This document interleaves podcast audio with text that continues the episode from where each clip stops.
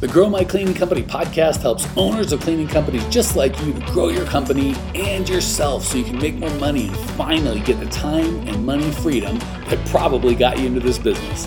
Discover how to automate and create systems that allow you to grow like crazy without losing control. If you dig the show and want to show some love, subscribe, rate, and review on iTunes. It really helps. Enjoy the show. Hey, Cleaning Nation, good to hang with you.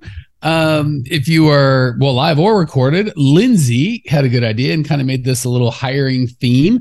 So if you're uh, listening to the recording, I guess you get what you get. But if you're live, you can ask questions um, in the chat to Lindsay regarding hiring, and I'll hook you up.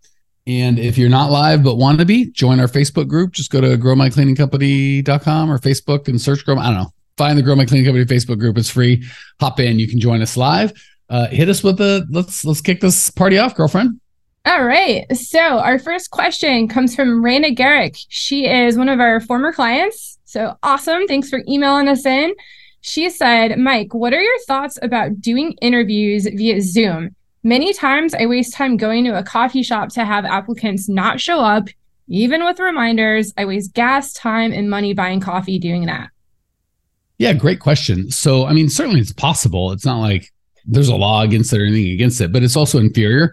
Um, keep in mind, we're selling labor, right? That's all we really have. I mean, we're selling a result, but 99% of the result comes from the cleaner. So it's a big deal. This is a big part. Um, that said, when I do my group interview, when I would have you guys do group interviews, it would be for um, multiple benefits, right? It wouldn't just be to hire. So, A, I'm typically going to have a cleaner with me to do a training. Like I want to train them and some leadership and some interviewing and, and hiring. Um, so if somebody shows, great. If nobody shows, I get 20 minutes with that employee one on one. It's a little bit of opportunity to build culture, make them feel special. So it's not like wasted time. Um, that said, so I wouldn't say wasted time, money, gas. I'm like, eh, it's just a different way to invest it. That said, if you're getting a lot of people not showing up for interviews, I'm probably going to increase my budget. Like if I do, I like kind of have it. And if you're doing them only one time a week, I might consider two because if you're one time a week, say you do them on Wednesdays, well, everybody applies Thursday, Friday, Saturday is probably not going to come to Wednesday's interview. But if you do them kind of Monday and Thursday or something, no one's more than three or four days away, so you're you'll you get more people showing up. So I would instead of moving my interviews to Zoom because also it's a lower barrier entry to them, right? They don't have to put on clothes and get to the place and like follow instru like we are basically paying them to show up at a place at a certain time. I would like them to demonstrate they can show up to a certain place at a certain time looking presentable. Um so again rain it's not the end of the world or like you're a terrible human or it can't work. Um i would there's just those are the reasons i would do it in person. Anything to add lindsay? Anything i'm missing no, I think there's definitely something to be said for being live in person. Like there's so many cues and body language things that you don't always see over Zoom. So I agree. Um, all right. So next question. We got kind of a few questions from people that were asking similar things. So I'm going to sum them up. Um, basically, this one comes from Katia on Facebook and Mark on Facebook. Um, what method should I use to identify and clarify what my company's core values are? So is it should I look for people with the same characteristics that I have? And then what questions, what type of questions should I utilize in the interview process to see if their core values match? Yeah. So it's a really good question. First and foremost, you've got to be crystal clear on your core values. When we take clients on, that is one of the very first things that we do. And that process took me years, and we can help you do it in a couple weeks uh, or even a couple days. But kind of difficult to do online or virtually or you know in this one to many environment we're we're in here.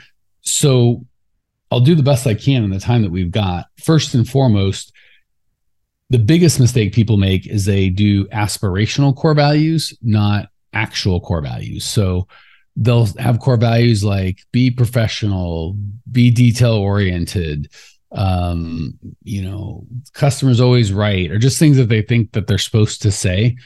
But keep in mind your core values are yours personally. They're who you are not who you want your people to be right? So you probably didn't come out of the womb going the customer's always right right? It's not who you are. It's just something you want your people to do.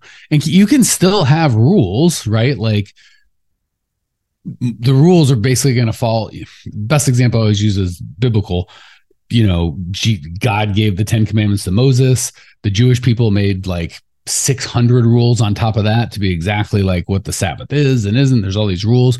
And uh, in the New Testament, somebody asked Jesus, like, of all the, you know, trying to trap him, of all the the the commandments, which are the most important? And he said, love God and love people. Basically, a little longer than that, but pretty much, if Lindsay and I are married, and I love her and her husband and me and my wife, God doesn't have to say don't commit adultery. Like I kind of get like that's not a very loving. If I'm loving God, I'm loving people. I don't need the don't steal, don't commit adultery, don't murder, don't like all the other stuff is kind of covered. So if you get your core values right, you don't need a bunch of other rules because they're kind of like I don't I've never explicitly told Lindsay, hey, when we do events, please don't punch the other employees or, or team member like clients, please. Cause that's we've got the core value rules. So when your core values are right, the rest of the rules are going to kind of cascade down from them. So for us, let's have fun, make money, be real, and help out. So if I'm like, you know, Lindsay's our customer happiness manager. And if I'm like, Lindsay, make sure the customer's really happy. I don't really have to tell her that because she loves helping out whether she's working with me or not. She loves having fun, which customers tend to enjoy. She loves making money and she gets if customers make money, they're probably happy. And if we make if we if they make money, we'll probably make money. If we make money, she'll probably make money. So it all kind of works out together. So short answer is I shouldn't say short answer, but to sum up this first point, don't be aspirational What I'm trying to manipulate people to do. Just be who you are, right? Because for Lindsay, my core, I told her one of the core values was have all your crap together maybe that's her. She's laughing. She's like, that ain't you, dude. She would have ever would know nine seconds in, like, they don't have their crap. Not all of it. Like we, we do a pretty good job at a lot of things, but we make mistakes all the time. So first and foremost, they should be your actual core values, who you are as a person, not related to your business, not aspirational values you want people to have. Second of all, they should be super clear and actionable. So people will say things like integrity for a core value, which sounds great and looks good on a plaque. But if Lindsay comes to me with a issue and I'm like integrity, that may or may not bring clarity, right? If I say something clear, like do what you say, keep your word, tell the truth, like it doesn't sound as fancy and corporate, but if Lindsay comes with an issue and I go tell the truth, much clearer. It's a, a it's a command as opposed to a concept, and B, Lindsay might have thoughts on what integrity means, and I have thoughts on what integrity means, and I'm guessing some match up and some probably don't. But if I go, Lindsay, are you telling the truth? There's not a lot of we don't have different opinions either. It's the truth and she's saying it, or it's not and she's not. So, first, core values should be who you are, not aspirational. Second, they should be action oriented and clear. Um, that's probably the best they can do. And the way we help people get it is kind of think of things that drive you nuts. The opposite are generally um, your core values. People around you can often see if you ask, you know, tell me about me, and you get a lot of people saying, tells the truth, always honest, does what he says, keeps his word. Like, okay, that's probably hard work. Or like if you start hearing the same thing over and over, probably a core value. So take those, try and make them into a command don't worry about like saying things that make customers happy just be you so the question was how do i hire people with those values and the reason i spent so much time pre-answering is if you're not really clear on your core values you can't really do that so if my core values are integrity and awesomeness and graciousness and corporate structure and lenience and just a bunch of words that mean nothing I don't really know if Lindsay's that or not that when I meet her. It's like I don't even really know what that is. So how can I put Lindsay in that box or not in that box. But if it's have fun and I come into Lindsay be like, what's shaking, girl? And she looks at me like I'm insane because that's a crazy thing to say to a person you haven't met. That's not bad on her. Just maybe having fun isn't her thing, right? And if I'm my, am I, if I'm my ridiculous self and being silly and saying things that amuse me, and Lindsay's like, well, I don't know how I feel about this professional, blah blah blah. Like, it's not, she's not wrong, but maybe she's just not into that when she's like, You're a ridiculous human. I can't believe this is an interview. I'm having a blast. Like, okay, that's a good indicator we're kind of on the same page. If we talk about making money and she's like, Well, you know, I think, you know, rich people are all bad and you know they all take advantage and you know i i want to you know I, I don't ever want to do that and like maybe she's right i'm not but probably not a good fit with me, right? If she's like, no, I think money's great. I, I think everyone should should make money. So the clearer you are in the core values, the easier it is for you to find put the person in or out of that bucket. So most people aren't clear on their values or they have values that don't really reflect them. And then they're like, how come I can't find core values match people? And when it comes to questions, it's just easy. Ask them a circumstance that is typical for your business and then run it through the filter of core values. So I wouldn't say, Hey, Lindsay, one of our core values is helping out. You like helping out, right? this is a job applicant. You're like, yeah, sure. Who doesn't like helping out? And most people have that as a value, but it's not her core value. So what I would say is, Hey, Lindsay, one of the things you'd be doing is going into people's house and clean. What if you go in and clean and your partner has forgotten the keys? So I could be looking for a response that is a non-help out response, and I'm not going to tell her the answer. I'm just say, "What would you do?" That's a very open-ended question. Well, you know, to be fair, was it my job? No, it was his, your partner's job to get the keys, and they forgot. Yeah, they forgot. Well, I think I'm going to probably have them figure it out and fix it. They should like that's not a help out kind of a thing. The help out would be like a bit, no no question is whose fault it is because that doesn't matter. Lindsay's just going to be like, well, how can we fix it? Is there another way we can get in? Do we need to go back? She's going to find a help out kind of situation. So to answer your question about what kind of questions can I answer or ask, they would be just general questions that your people are going to run into. And probably the best ones are where people aren't doing what you want them to do, right? Like when I leave or give Lindsay or anyone else on the team authority to make decisions without consulting me, they always they always are going to do have fun, make money, be real, and help out. So Lindsay might do it a little different than I would have, but rarely does she do something like, "What were you thinking?" That's just insane because our values line up. So I would ask her questions that she's likely going to interact with, and then see if she answers them in a way that makes sense with have fun, make money, be real, and help out. So I think that's a, I think that answered the question. The last encouragement I want to give you, and this kind of ties back to the first thing we said about be actual core values, not aspirational is you've got to have this all the way through, right? So, like, one of my actual core values is to have fun. I'm a ridiculous human much of the time. And he's like, Yep, I've met this guy. I've known him for years. And that's this is the guy I've chosen to spend my working time with. Um, and a lot of times people see that core value and they dig our vibe and they're like, Oh, I want that core value. Not I have that core. And not I'm not saying they're not fun people. Like most of the people work with are fun people, but there's a difference between you know, I'm a guy of integrity. really, it probably is a core value. The reason I didn't do it is because it's like tell the truth should be given. But all that to say, I've got lots of values of that aren't core. Like I hate hurting animals or children. It's a value, but not a core value. So a lot of people have a value of, yeah, I like fun, but it's not a core value, but they see our vibe and like, oh, I want that. So they'll put have fun, but then when the interview comes, they're dressed in a suit and tie and they're super professional. And people are like, it's a complete disconnect. So whatever your values are, and again, this is why you've got to have them be your values, not the values that you want. You got to live them the whole way through. You can't bait and switch. Like if we helped you make a perfect hiring ad that gets a ton of great people and they come, but your the rest of your hiring process, your onboarding process, and their day-to-day experience isn't that, it's not going to work. So you can't just kind of have the core values in the interview process. It's got to be all the way through to the end. All right, that was a big preachy, speechy kind of situation. So I think at some point in there, I may have danced around or even touched on the question, but it's probably enough on core values. no, I think you you answered it perfectly, especially touching on. I feel like a lot of um, our clients have struggled with uh, translating how to ask the core value questions. So those examples you gave were great. That that was such a great starting point to give people ideas of how to ask those questions. Because I feel like a lot of people will just be like, "Yeah, do you have fun?" so it would right. be a question to ask on an interview. It's like, "Yeah, of course I do," or like, "What is this person asking?"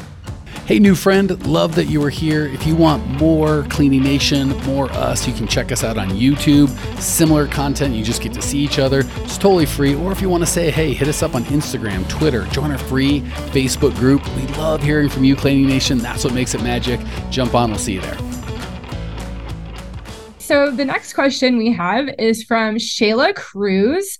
And she wants to know what is a good process to implement for training once you've hired people so she can stay out of the field and only in the office. Ah, so you hear half of this segment we do where I ask answer questions is um, ranting about the quality of the question dictates the quality of the answer. That's a really good question. Specific, it's got a goal. I would like to be out of the out of the field.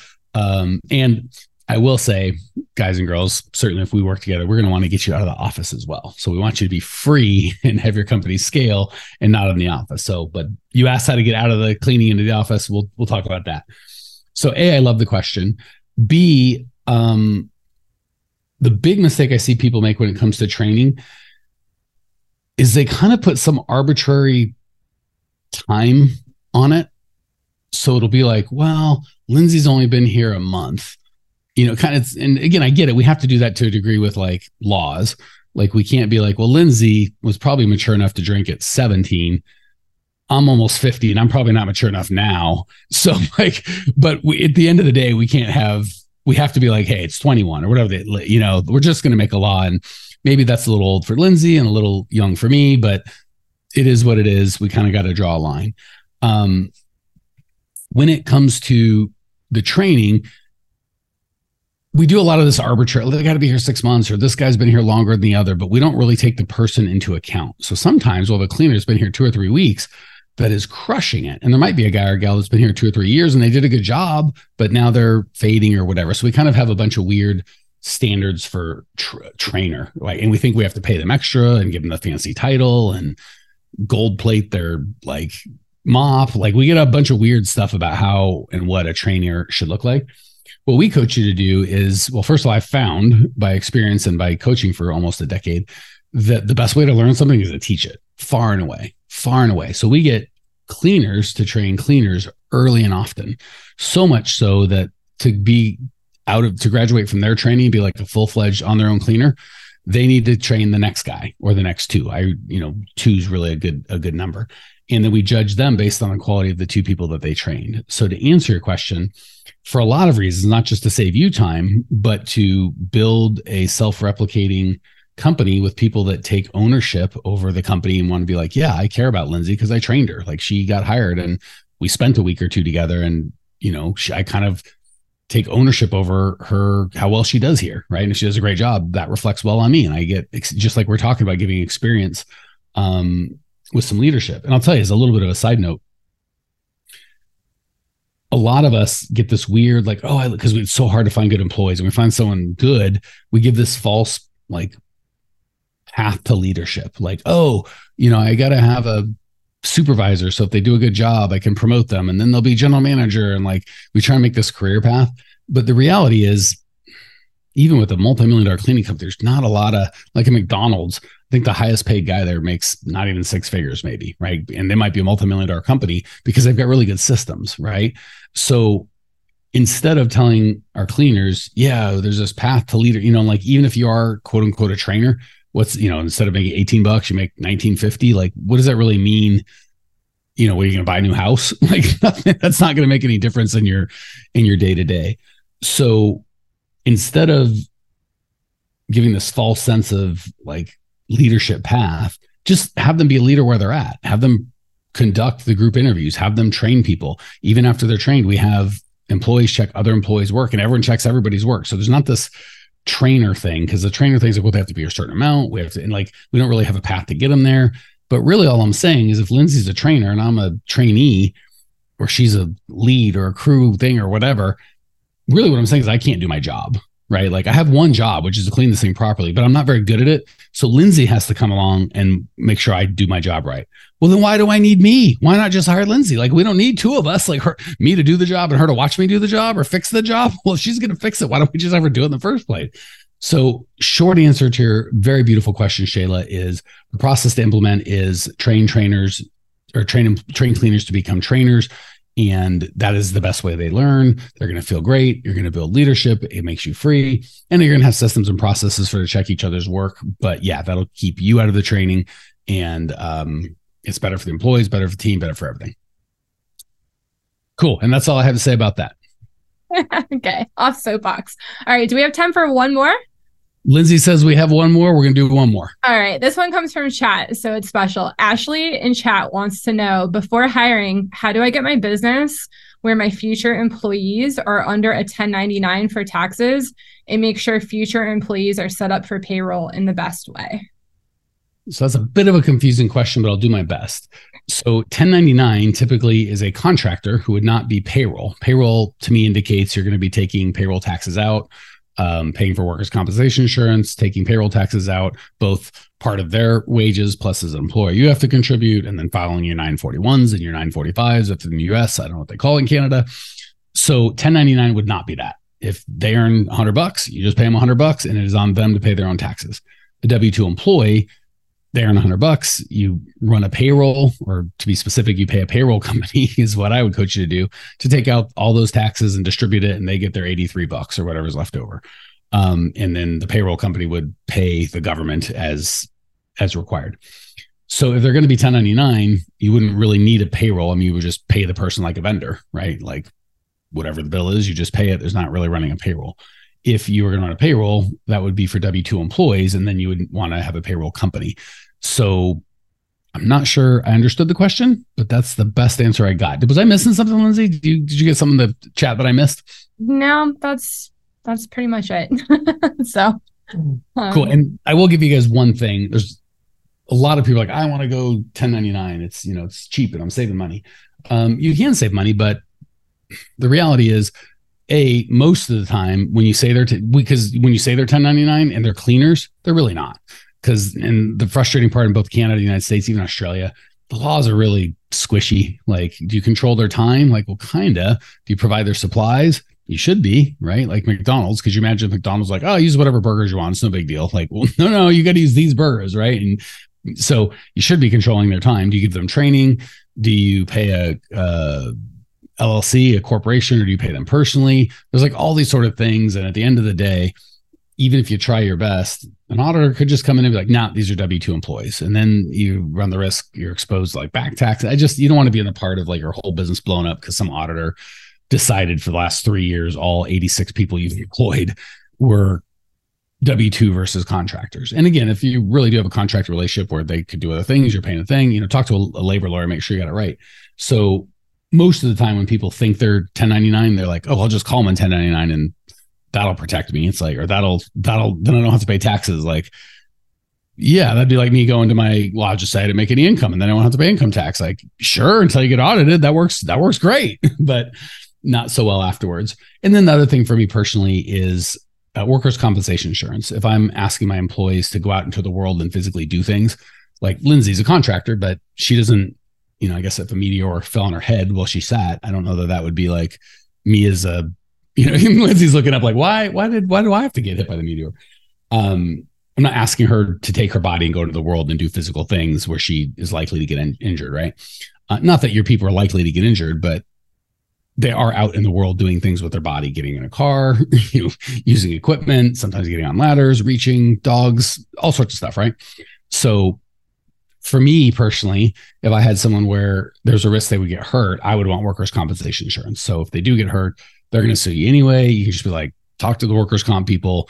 I can still be friends with the employee. They don't feel like I've scammed them. If I don't have insurance, they're looking for me to do it. What if it's some $200,000 hospital? The whole thing's just yucky.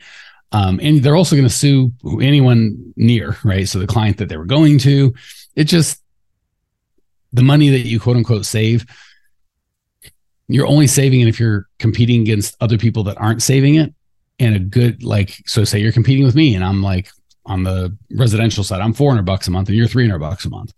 Well i'm going to tell the i'm going to tell the homeowner hey this is a beautiful million dollar home. We only put you know insured like we're licensed like these people are trained. They're not yeah we pay payroll taxes. We follow the laws. And that's $400 i'm sure there's a guy out there with mop and a hope that'll do it for a nickel and a hug. If that's who you're looking for go do that and the good customers are going, no, no, no, no, I don't want that in my house. I want, I'd rather pay a little extra and get the good thing. So, all that to say, um, just be careful if you're going to go 1099. A, make sure you really are 1099. Talk with a labor lawyer in your province or state. And B, if you're like me, you're going to want to make sure they're covered, right? If they do get hurt, you you don't want that to be on you financially. Um, you know, what if they can't work again? And workers' comp's like that's just handled. So for me, it's cheap insurance. It's not particularly cheap, but to be able to sleep at night, relatively cheap. All right. I think I talked enough. Hopefully, I answered some, most, maybe even all of her question, but I did my best. Sounded good to me. All right. That's why I have Lindsay, just so when I'm like, I think that was terrible. She's like, no, no, you're not that terrible. Okay, good, good. We're good. Um, anything else we need, or should we wrap it, girl? I think we should wrap it for this week. Cool. Clean Nation. Uh, again, we do this live every Wednesday. If you're like, I want to be a part, you can join the Facebook group and ask live, or you can email support at growmycleaningcompany.com with your question. Lindsay will hook that up. Um, and if you need any support at all, just go to growmycleaningcompany.com. We've got way over a thousand episodes of podcasts, tons of free content. I think you can talk to a coach, all sorts of crap, nothing for sale. Growmycleaningcompany.com. Check it out. See you there. Well, here we are, the end of the podcast, and you made it. Great job. Uh, I've got a little bonus for you before for sticking through with me. But like I mentioned before, if you got value out of this podcast and you want to show a little love, subscribe, rate, and review on iTunes, Spotify, wherever the heck you're listening to this thing. Share it with a friend, share the love. And as a special thank you for those of you that stuck with me to the end, how about I give you my personal phone number so we can text? It's a great way for me to get to know you, your business, your goals personally. So shoot me a text now 602 932 6431. 602 932 6431. I am the only one who responds to these texts, and I will personally respond to everyone I possibly can as long as uh, this number is manned. Uh, don't know how long we're going to keep this at the end of the podcast, so grab it now 602 932 6431. Give me a text, say hey, can't wait to meet you.